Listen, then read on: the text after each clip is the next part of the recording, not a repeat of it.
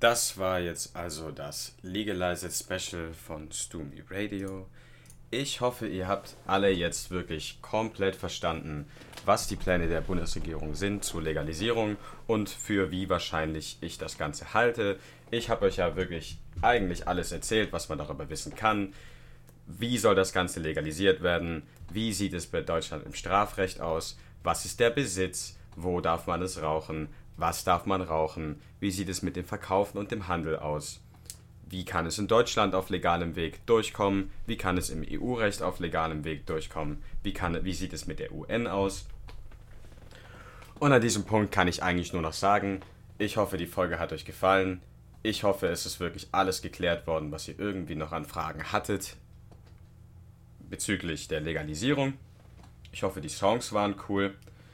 Vielen Dank fürs Einschalten. Ich bin euer Stumi. Bis zur nächsten Woche.